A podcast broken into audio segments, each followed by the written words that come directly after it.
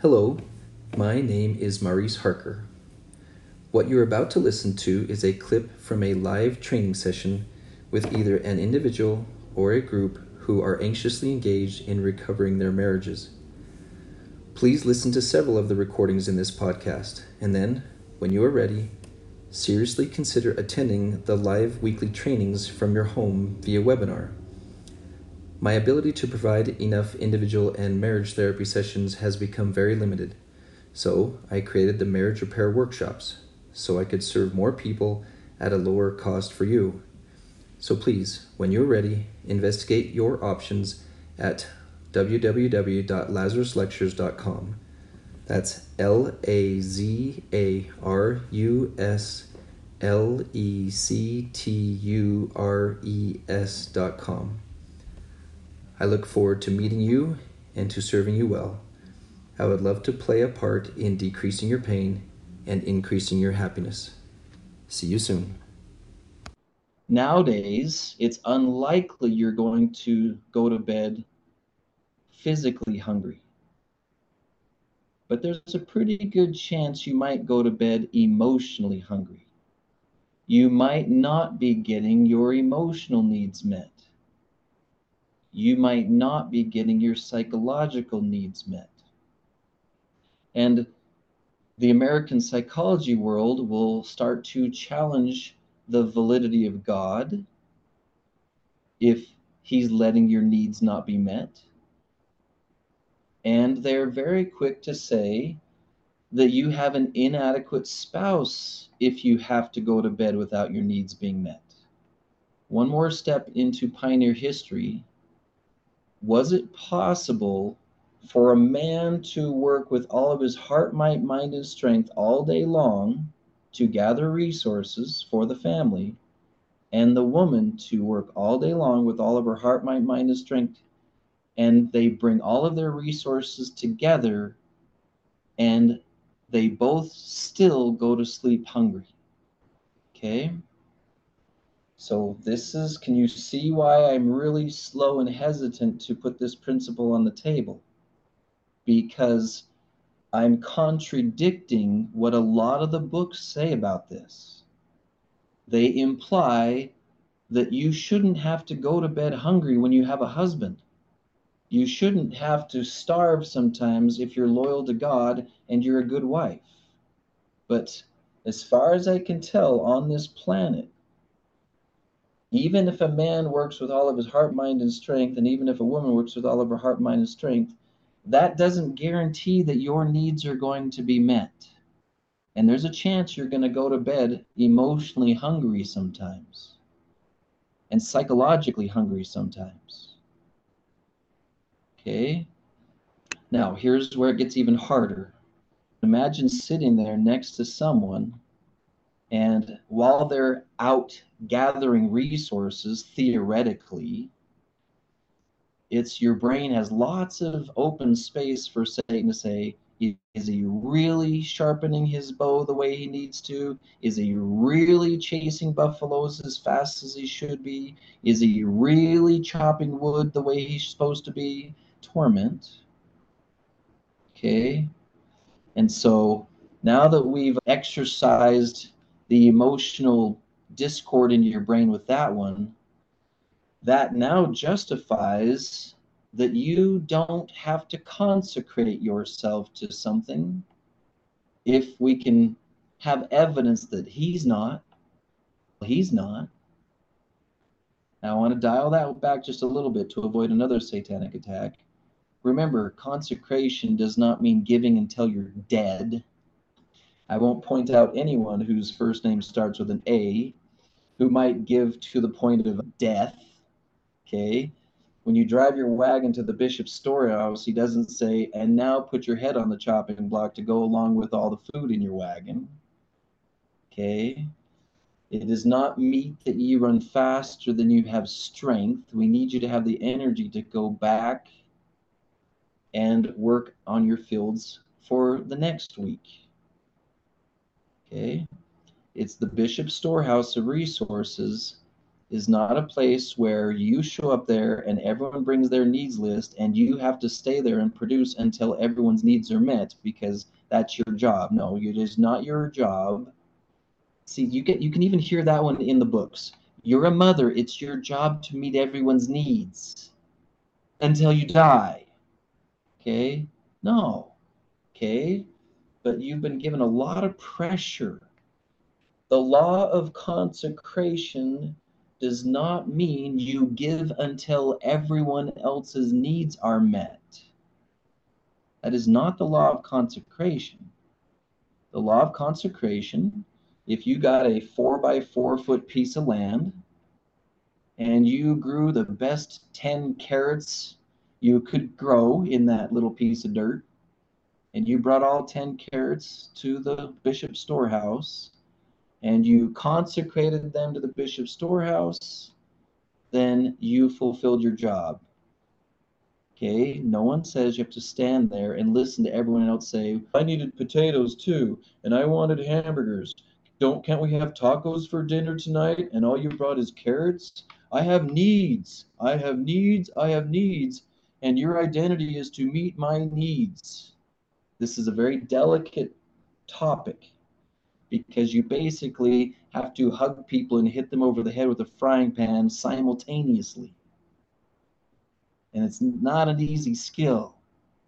I am sad that we live in a lonely, dreary world. Those who've been to the temple before the most recent changes, when they had the live video, when they showed that scene where Eve is deciding whether or not to partake of the fruit, that actress was beautiful in her demonstration of contemplation.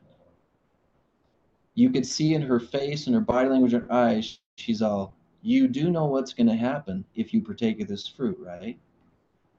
You're going to initiate thousands of years of a lone and dreary world where people's needs are not going to be met why would she be hesitant to do that? So I'm sad when people portray that as Eve just had no clue what she was doing and she was just dumb and she got tricked.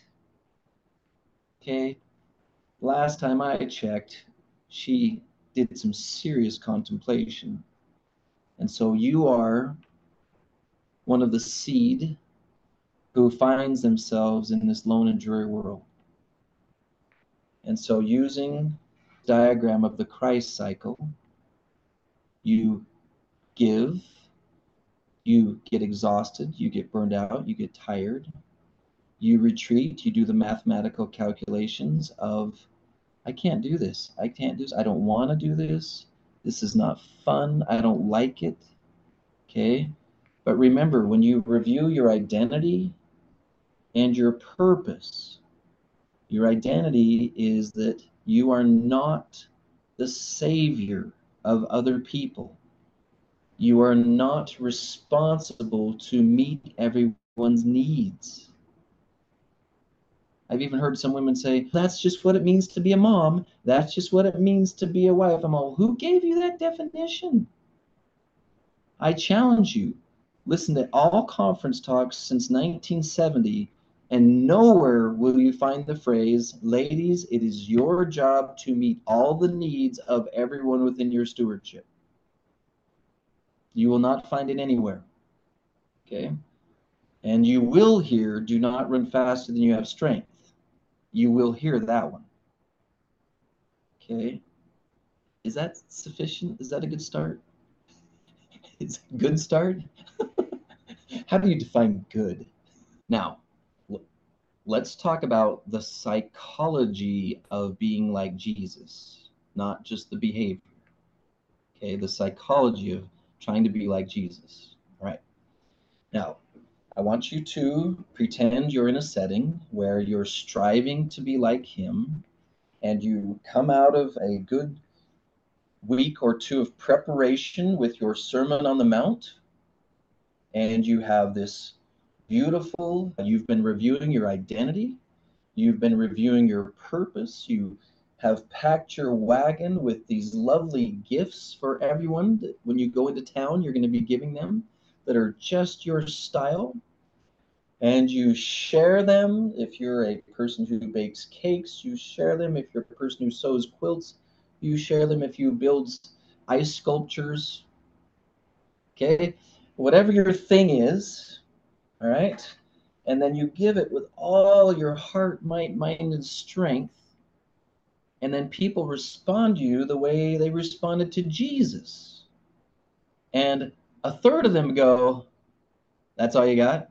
That's it. You're that's you're just going to say a bunch of stuff and walk away?" I heard that for the neighbors, you did the whole loaves and fishes thing, and I came here to see one of those and that's it. That's all you're giving me. Okay? So you get this big old pile of disappointment from people. Next group of one third of the people. I'm pretty sure she's crazy. Yeah, I'm pretty sure she's crazy. Okay. I think she's like really crazy. In fact, I think she's going to cause problems.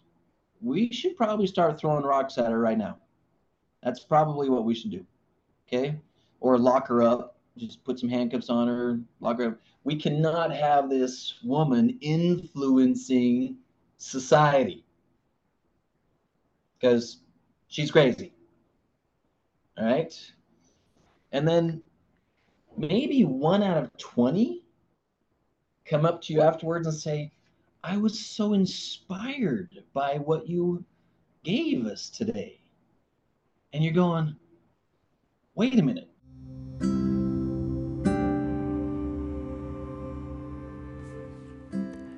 You have just finished listening to another principle that is one of many that you will find in a special class that I have put together called the Marriage Repair Workshops and the Lazarus Lectures. This is a compilation of principles that I have pulled from my years of training, study, and therapeutic experience designed to give you the tools, the vision, the ideas, everything that is necessary to take a relationship that has experienced catastrophic levels of unpleasantness and falling apart and rebuild it almost as if raising it from the dead please follow the links and attend at least one of our marriage repair workshops so that you can get a feel for what you will learn and get your attachment to the multimedia classroom that holds videos, audios, articles from me and several other specialists that we call the Lazarus Lectures a 40 lesson series, building from one principle to another, so that you can discover what is necessary to pull off a miracle in your relationship. I hope you will find great value in this. I hope those of you who find yourselves unable to afford the thousands of dollars necessary to attend a marriage therapist especially one that's really good and is not as available as we would like therapists to be, please, please study this material in the Lazarus lectures and attend the marriage repair workshops so that we can help you get things back to the way you want them. We'll see you then.